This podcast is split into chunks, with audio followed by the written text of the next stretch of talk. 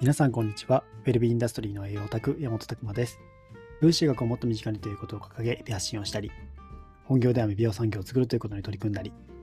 健康と美容を仕事にしていくオンラインサロン、チーム美容ラボの運営をしたりしております。この配信では私、山本が日頃の勉強会にて語りきれなかったことや、分子学を学ぶ上で役立つ知識、日々を持っていることを発信しております。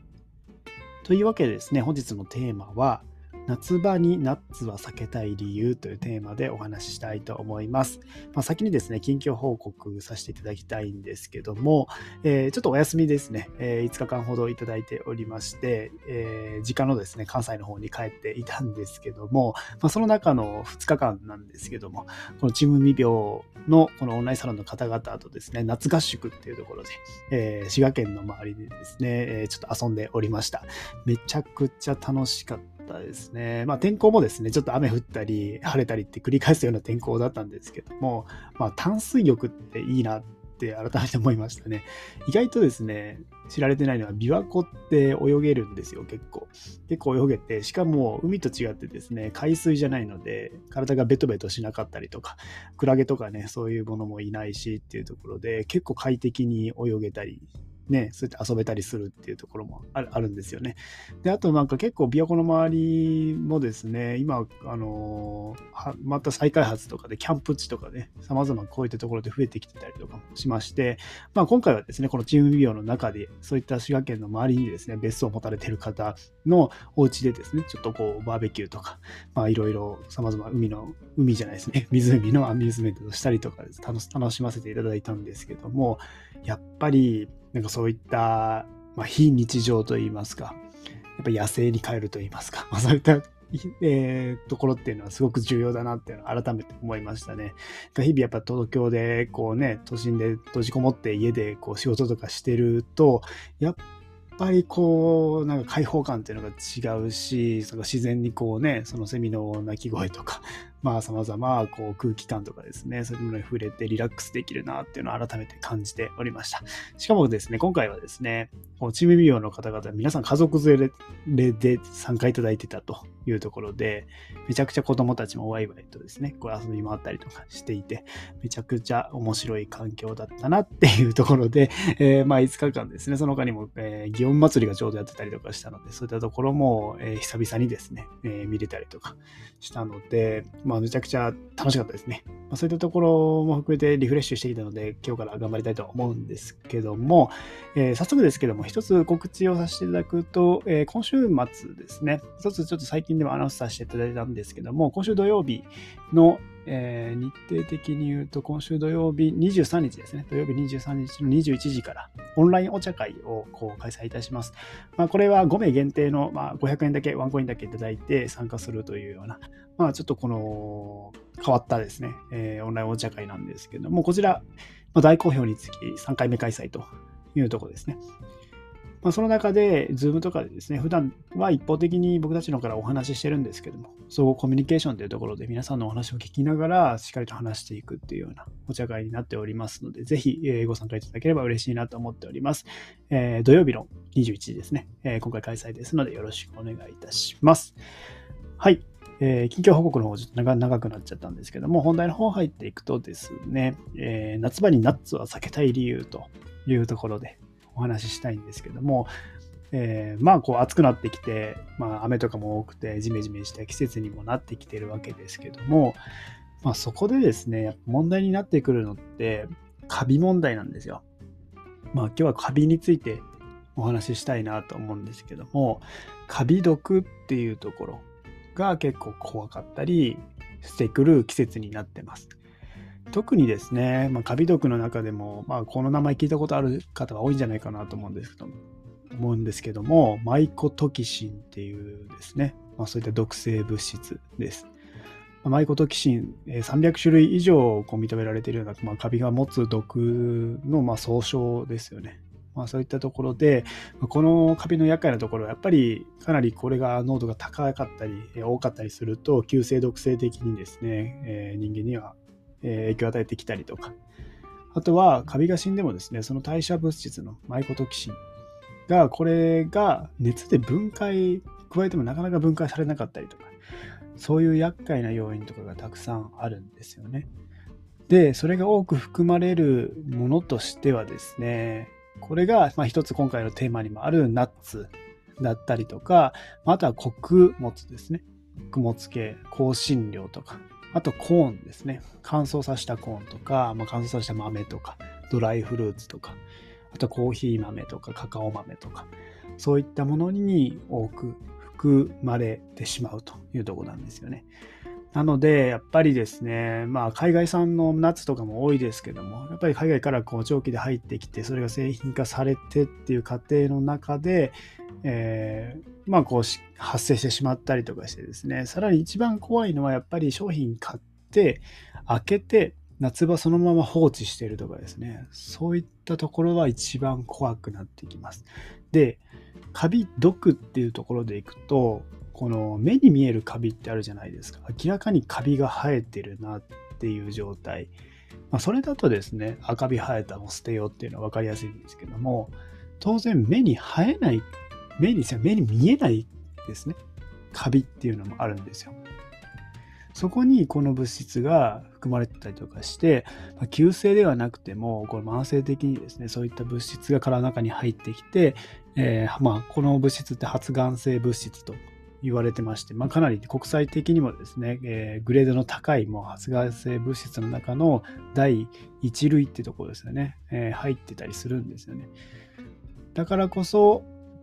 本当に注意しておかないといけないですね。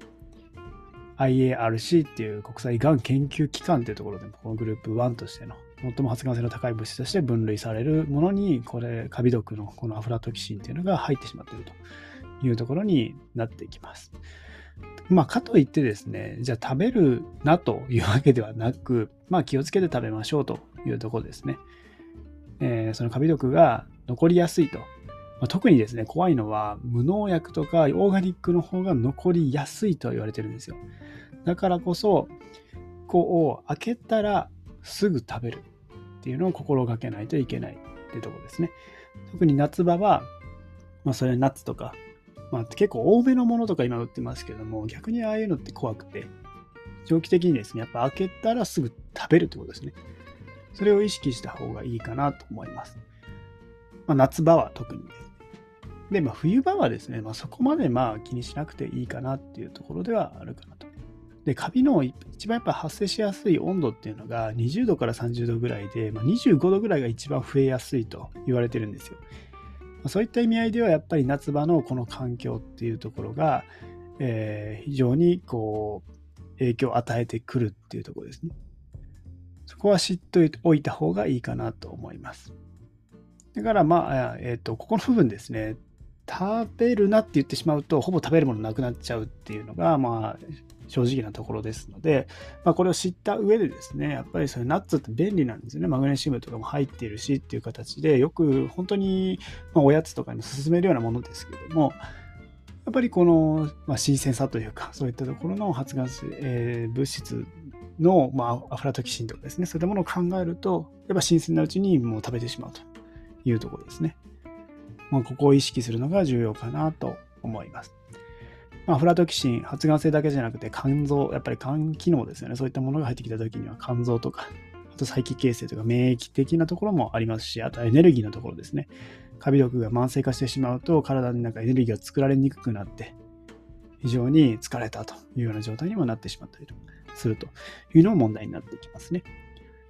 でですね、この各国の基準っていうのもまたありまして、これゼロじゃないんですよ。基準値って発がんリスクをゼロにするっていうことで設定されてるんではなくてですね、リスクを抑えた上で、そういった産業物の廃棄ですよね。そういったナッツとか、そういった穀物とか、そういったものが廃棄を抑制して、飢餓を発生させないようにするための値を各国の都合によって決めているというようなところが、まあ、このアフラトキシンのそういったカビ毒ですね。の基準になっているというのも改めて知っておいた方がいいかなと思います。なので、まあ、当然ですね、ゼロリスクはこう不可能と、まあこういう設定なんですよね。ある程度、まあ基準ですよね。その、えー、危ないという基準は下回ってる基準で作ってるはずなんですけども、結構抜き打ち検査したら、カビ毒あったよみたいな話とかもあるんですよ。まあ、そういった意味合いでは、やっぱり、まあ、よりですね、そのカビ毒が開けて何日か経って、さらにカビが生えてくるとか、まあ、そういった状態になってしまうと、より怖いですね。まあ、よくこのカビの生えてしまったものでカビの部分だけ取り除けば食べられるかっていうと結構中にあるあるとか言うじゃないですか。そういった他の部分にも見えないものがあるよと。だから捨てた方がいいよみたいな話もありますけども、まあ、ナッツとかも同じで、やっぱりカビが生えた時はもう捨てないといけないというところですね。まあそういった意味合いでナッツもうまくこう使っていくというところですね。まあ夏場は無理して取らなくてもいいんじゃないかなっていうのも一つの意見でもあったりします。で、まあこのですね、物質が入ってきてしまうと、まあ結構炎症反応とかですね、起こしやすくなってしまうっていうのも、これも厄介なところですね。呼吸粘膜、皮膚とかを介して、まあこう、私たちの体にですね、影響を与えて炎症反応っていうのが強くなってしまって、まあ、この炎症っていうのはあらゆる不調をもたらしていくので、まあ、当然良くないものになってきますね。じゃあどうすればいいのという話ですけども、まずはやっぱりその先ほど言った食べ方ですね。選び方とか、まあ、そういった問題になってくるかなと思います。早いうちに食べるとか、普通に夏場はもう夏以外から取っていくとかっていうのもポイントだと思います。で、対策としてはですね、3つ、えー、ありまして、まあ、1つは乳酸菌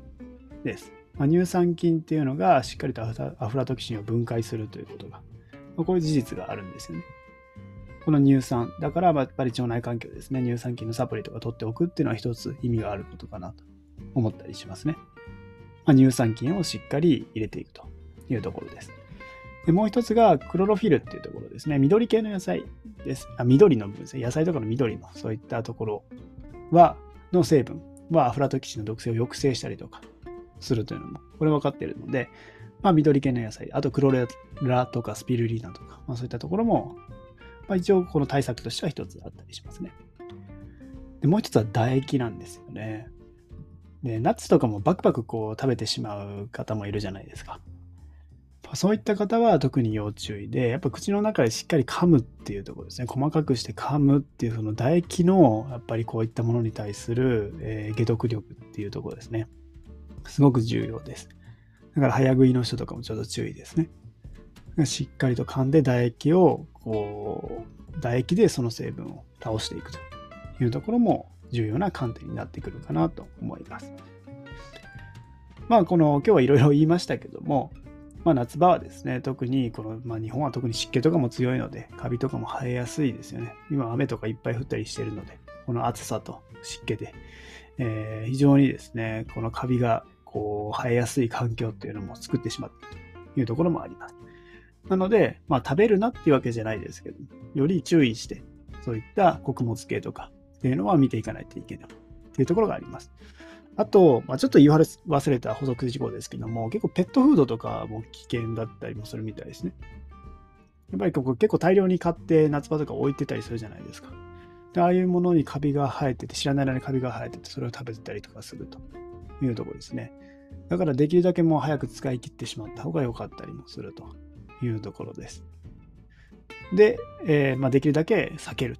ことがま大切です。まあ、それはまあ知っておくことが大切ですかね。あとはまあ唾液でしっかり乳酸菌とかクロロフィルとかもそういったものは解毒として、えー、一つ知られているので、そういったところも使っていくというのが重要なのかなと思います。はい、今日はですね、まあちょっと夏場とは言っても結構夏は進んできてしまったんですけども、夏場にナッツは避けたい理由というテーマでお送りしました。えー、ぜひ何か参考になれば幸いです。皆さんの日々のインプット、アウトプットを応援しております。